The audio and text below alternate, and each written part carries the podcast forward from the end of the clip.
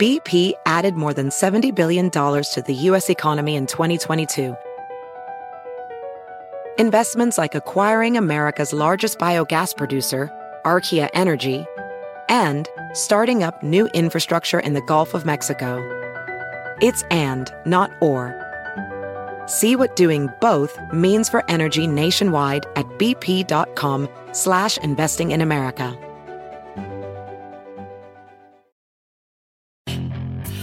Hacer dinero de manera difícil, como degustador de salsas picantes, o cortacocos, o ahorrar dinero de manera fácil con Xfinity Mobile. Entérate cómo clientes actuales pueden obtener una línea de Unlimited intro gratis por un año al comprar una línea de Unlimited. Ve a es.xfinitymobile.com. Oferta de línea Unlimited gratis termina el 21 de marzo. Aplican restricciones. Xfinity Mobile requiere Xfinity Internet. Velocidades reducidas tras 20 GB de uso por línea. El límite de datos puede variar. Bienvenidos, estas son las principales noticias del día en NTN 24. Preocupación en Estados Unidos por los cambios impulsados por la administración Trump en posiciones clave del Pentágono.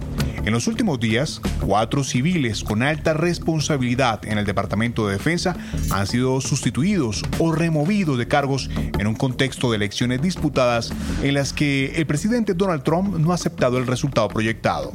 Hablamos de este tema con Lawrence Corp, analista internacional y ex secretario adjunto de Defensa de Estados Unidos durante la presidencia de Ronald Reagan me inquieta haber sacado a las que serían unas 18 personas de prestigio en la jerarquía civil.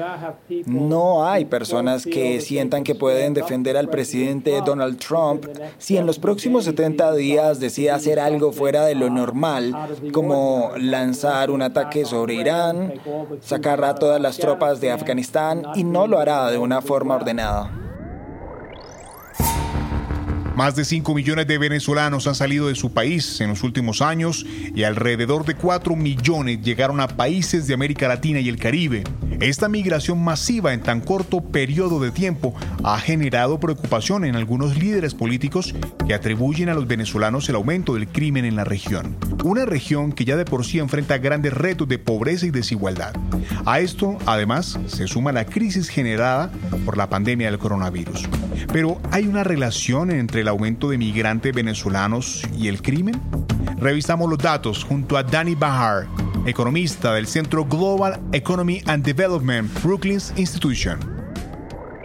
Hay un componente político, creo, que, tal vez muchos políticos usan eh, ese cambio tan importante que, eh, en Latinoamérica en los últimos años, con la, como la crisis de refugiados, y lo asocian a otras percepciones erróneas en la migración. Por ejemplo, también mucha gente piensa que los venezolanos le van a quitar el trabajo a los colombianos o los venezolanos están reduciendo el sueldo de los colombianos, cosa que tampoco está ajustada a la realidad en los datos. Y hay muchas de estas perspectivas hacia la migración en particular que eh, la explotan, yo creo, eh, de manera inapropiada muchos políticos y mucha retórica xenófoba. Eh, y bueno, está ahí y hay que combatirla con los datos. Mientras que decenas de mandatarios alrededor del mundo extendieron sus felicitaciones a Joe Biden una vez fue oficialmente declarado ganador de las elecciones en Estados Unidos, algunos muy notables brillan por su ausencia. ¿Por qué AMLO no reconoce a Joe Biden y qué implica para ambos países? Hablamos con Lila Beth, analista internacional y consultora política. A ver, a mí me parece que aquí la relación bilateral eh, para México, este, yo creo que Andrés Manuel se vería mucho más cómodo con una reelección de Donald Trump, cuatro años más, sería mucho más cómodo que, llegar, que, que una llegada de Biden a la Casa Blanca. Es que no es un tema, no es un tema de ideología aquí, no es un tema de derecha o de izquierda, es un tema de que son líderes populistas. El debate también lo hicimos con César Faz, analista político. México no legitima ni deslegitima el resultado electoral de Estados Unidos. Eso no le corresponde a las instituciones de nuestro país, le corresponde a las instituciones del suyo. No nos corresponde a nosotros valorar como gobierno. Eso es material para los analistas y está muy bien que lo hagan, ¿no? Pero como gobierno no nos corresponde valorar si hay o no evidencia de las afirmaciones que diga uno u otro actor político, ¿no? Hace 102 años se puso fin a la Primera Guerra Mundial y hay quienes encuentran paralelismos entre los años previos a la guerra y la situación geopolítica actual. Hoy resurgen movimientos políticos que promueven nuevamente un nacionalismo populista que los historiadores y analistas creen que se asemejan con aquellos de principio del siglo XX. ¿Por qué esta preocupación? ¿Está justificada la alarma? Hablamos con Miguel Ángel Lara, analista político internacional, doctor en ciencia política y experto en democracia. Hoy en día, para tomar lo que estaba diciendo en tu pregunta, también tenemos un resurgimiento en, nacionalismos. Lo vemos en, Estados Unidos, Donald Trump, su, lema de campaña fue América, Estados Unidos primero. Eh, en Italia, Salvini ha dicho que los italianos van primero. En Hungría, eh, Orban está diciendo que Hungría va primero. Y ha habido otras expresiones en todo el mundo, por ejemplo, Brexit, que lo que buscaba, o por lo menos en discurso, era retomar control, retomar soberanía. Pero el problema es que en un mundo donde todos quieren ser el primero, eso pues lamentablemente acaba en conflicto.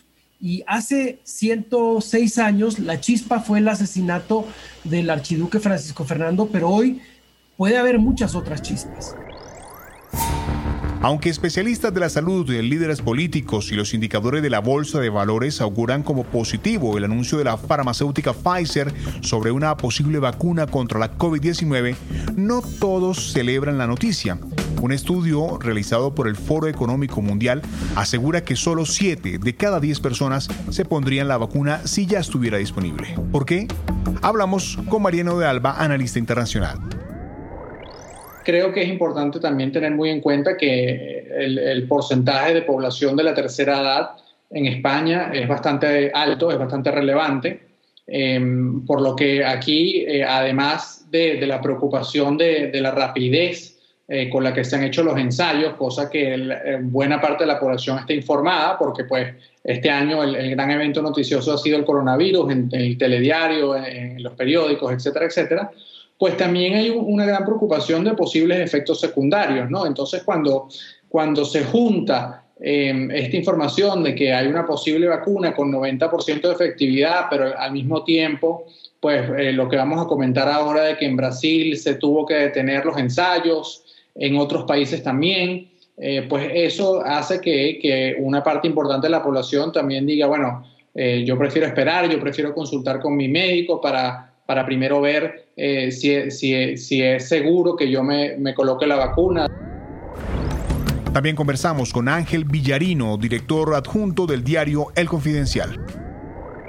Eh, lo que están viendo es que hay gente que no se fía de la vacuna que no tiene nada que ver con el movimiento antivacunas. Son gente que son pro vacunas en todas las vacunas, pero que les genera eh, miedo eh, vacunarse del, COVID por todas las informaciones que han ido leyendo, eh, viendo en medios de comunicación sobre la, eh, la rapidez con la que se han hecho los ensayos clínicos esta vez.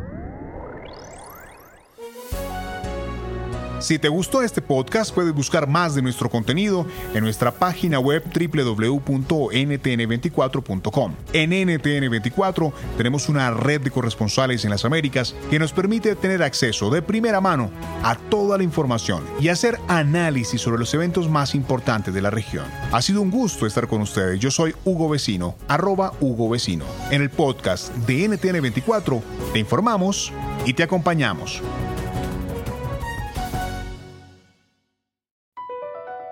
BP added more than $70 billion to the U.S. economy in 2022 by making investments from coast to coast.